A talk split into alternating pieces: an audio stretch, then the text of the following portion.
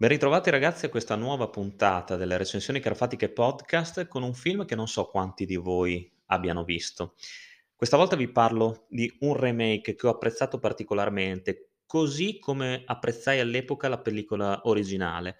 È uno, secondo me, dei rari casi in cui il remake, non dico che sia superiore, ma sicuramente si attesta eh, alla bellezza e alla qualità del film originale, nonostante i due abbiano diverse, diverse differenze. E vi sto parlando di un film del duemilatré, diretto da Glenn Morgan, che è Willard il Paranoico, remake appunto di Willard dei Topi del millenovecentosettantuno, che ebbe poi un seguito dal titolo Ben l'anno successivo, mi sembra.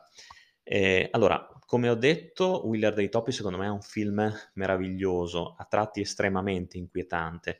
Vede appunto protagonista Willard, eh, che nel film originale era interpretato da Bruce Davison e qui invece è incarnato da un meraviglioso Crispin Glover, il George McFly di Ritorno al Futuro. O Crispin Glover deve essere un attore completamente fuori di testa. Non deve essere sicuramente facile lavorare con lui, però in qualsiasi film, anche nel più commerciale, anche in quella porcata di Charlie's Angels, è sicuramente una faccia che si nota, che rimane impressa, e qualsiasi ruolo lui affronti, secondo me lo fa con una dedizione, con un impegno che non sono da tutti. Però sicuramente deve essere matto, ma matto come un cavallo. Infatti non è che lo facciano lavorare tantissimo, però secondo me con eh, Willard il Paranoico eh, raggiunge una delle sue interpretazioni migliori. Appunto interpreta questo disadattato Willard Styles che vive pratica- praticamente isolato in questo enorme maniero di proprietà del padre, che è morto da qualche anno. Lui vive insieme alla madre malata, che è costretto a letto, ma ciononostante vessa psicologicamente il figlio, ritenendolo eh, un senza palle, un debole. Addirittura lo chiama Clark perché odia il nome Willard. Ma Willard non è solo vessato da sua madre, ma anche dal suo datore di lavoro, interpretato da un arcigno Lee Ermey, che eh, riprende un po' eh, per certi aspetti il ruolo del serg- sergente Hartman in Full Metal Jacket, anche se qui urla un pochino di meno. E eh, in mezzo a questa vita difficile, eh, monotona, pesantissima, Willard a un certo punto in cantina farà amicizia con un topolino bianco che chiamerà Socrate e che diventerà il suo amico inseparabile. Tra i due nasce un legame sicuramente morboso, quasi eh, paranormale. I due sembrano capirsi al volo. E Socrate, come dicevo, eh, eh, aiuterà Willard in più di un'occasione. È fantastica la scena in cui il protagonista vuole uccidersi, vuole tagliarsi le vene, e Socrate va lì sul polso e, e lo ferma con la sua sola presenza. Eh, cerca di eh, cerca di insomma far desistere Willard dal suo proposito. È un, una sorta di amore tossico tra uomo e animale, una sorta di amicizia estremamente malata, però non per questo il film regala anche momenti di commozione, se volete. Tra i due però a portare guai ci sarà il ratto gigantesco Ben, che abiterà appunto la cantina anch'egli della casa di Willard, e sarà invidioso, sarà geloso dell'amicizia tra il protagonista e Socrate. Ma Willard si servirà anche di Ben per attuare i suoi scopi di vendetta. Vendetta contro il datore di lavoro che vuole portargli via la casa dopo la morte della madre. Vendetta contro il datore di lavoro che vuole eh, umiliarlo costantemente. La psiche di Willard Eh, vacillerà fino a quando non crollerà definitivamente, e l'uomo appunto userà Socrate, Ben e l'esercito di topi sempre più numeroso che abiterà la sua cantina e che sarà ai suoi ordini per compiere le azioni più, eh, più tragiche, più negative.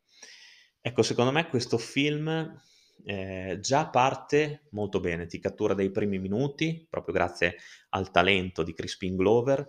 Eh, i titoli di testa sono molto interessanti. È un film che dalle atmosfere cupe e gotiche mi ha ricordato molto non solo Tim Burton, che forse è l'associazione più semplice da fare con Willard il Paranoico, ma se volete i titoli di testa mi hanno ricordato anche molto uno stile di Sam Raimi. e, e anche all'interno ci sono degli elementi che mi ricordano il regista di La Casa. È un, un film che ha un ritmo, se volete, per certi aspetti lento, ma è giustamente lento perché serve a farci conoscere la psicologia del personaggio, serve a esplorare bene anche i personaggi di contorno, non soltanto Lee Ermey e la madre, ma anche il ruolo interpretato da Laura Herring, che è la collega di Willard, che è l'unica a provare simpatia per lui e vorrebbe farlo uscire dall'alienazione sempre più crescente che il, il protagonista ha. Poi naturalmente ci sono i topi, alcune scene sono state girate in C G I, ma ci sono delle sequenze veramente di grande effetto, come per esempio l'inseguimento del gatto, che farà poi una bruttissima fine. Infatti i, gli amanti dei micetti si astengano dal vedere questa pellicola perché il gatto non, non fa proprio una bella fine. E, mh, i riferimenti al, alla pellicola originale sono tantissimi. Il più curioso è sicuramente quello della figura del padre di Willard, che qui è presente sono in alcuni dipinti inseriti nella casa, che rappresentano eh, l'attore Bruce Davison, che era poi il protagonista del primo film. Qui i finali sono differenti, diciamo questo è un pochino meno macabro come epilogo rispetto al film originale. Ovviamente non è stato girato alcun seguito per Willard il Paranoico, mentre, come vi dicevo all'inizio, per Willard dei Topi è stato girato il seguito Ben, che vede protagonista il ratto gigantesco, appunto, eh, nemico, amico di Willard stesso. È un film comunque che vi consiglio. Glenn Morgan non si è cimentato in tantissime regie nella sua carriera, ha coperto più una figura di produttore, sceneggiatore eh, e via discorrendo, sia per quanto riguarda altre pellicole cinematografiche che alcune serie tv. Eh, però questa sicuramente è una buona prova, almeno io l'ho ritenuta tale. È chiaro che il film ha fatto un floppone assurdo, sia nel mercato statunitense che in quello italiano, tant'è che ricordo benissimo che da noi il film rimase in sala pochissimo. Io volevo andarlo a vedere al cinema, ma non ne ho avuto la possibilità perché era già stato tolto dalla sala, perché il trailer mi aveva convinto tantissimo, eppure l'ho dovuto recuperare dopo in D V D, oppure mi sembra in un passaggio televisivo e poi in seguito l'ho acquistato in D V D. Però ecco, secondo me questo è un film molto molto potente, di grande impatto visivo, nonostante il ritmo narrativo sia... Eh, non dico lineare, forse per il primo tempo sì, ma dopo c'è un crescendo man mano che la psiche di Willard eh, crolla completamente. Insomma, assistiamo a dei momenti di tensione veramente notevoli, anche qui supportati da Crispin Glover, che, lo ribadisco, regge praticamente da solo tutto il film e lo fa comunque senza mai stancare. Memorabile anche il doppiaggio italiano di Mino Caprio, che appunto presta la voce a Crispin Glover, che è secondo me in uno dei suoi... in una delle sue migliori performance. Tanto per farvi capire chi è Mino Caprio, eh, il doppiatore credo ufficiale di Martin Short e la voce di, del padre del protagonista nei Griffin. Non mi ricordo come si chiama il padre, perdonatemi, anche perché i Griffin non è una serie che apprezzo e che seguo tantissimo.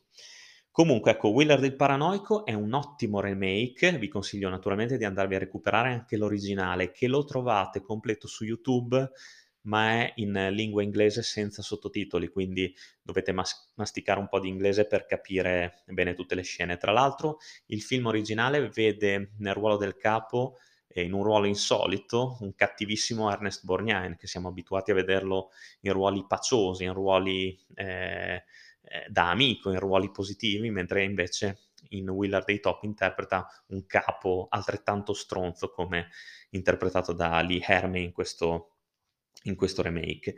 Ci sono, ripeto, tantissime scene interessanti, anche le musiche di contorno che compongono la colonna sonora sono estremamente ben realizzate, accompagnano bene le scene in cui sono inserite. Niente di memorabile, per carità, come colonna sonora, composta e diretta da Shirley Walker, però insomma eh, delle musiche che si eh, accompagnano, si appoggiano a pennello sul tono generale del film. E quindi ve lo consiglio, perché no, mi sembrava giusto renderlo protagonista di questa puntata delle recensioni carafatiche.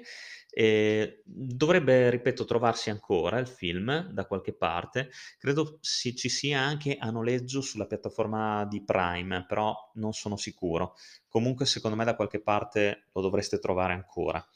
E vi sfido anche a appunto vedere la pellicola originale e mh, vi invito, non vi sfido, a vedere la pellicola originale e scoprire tutte le differenze che ci sono, anche tutti gli omaggi che il remake appunto fa eh, al primo, al capitolo originale.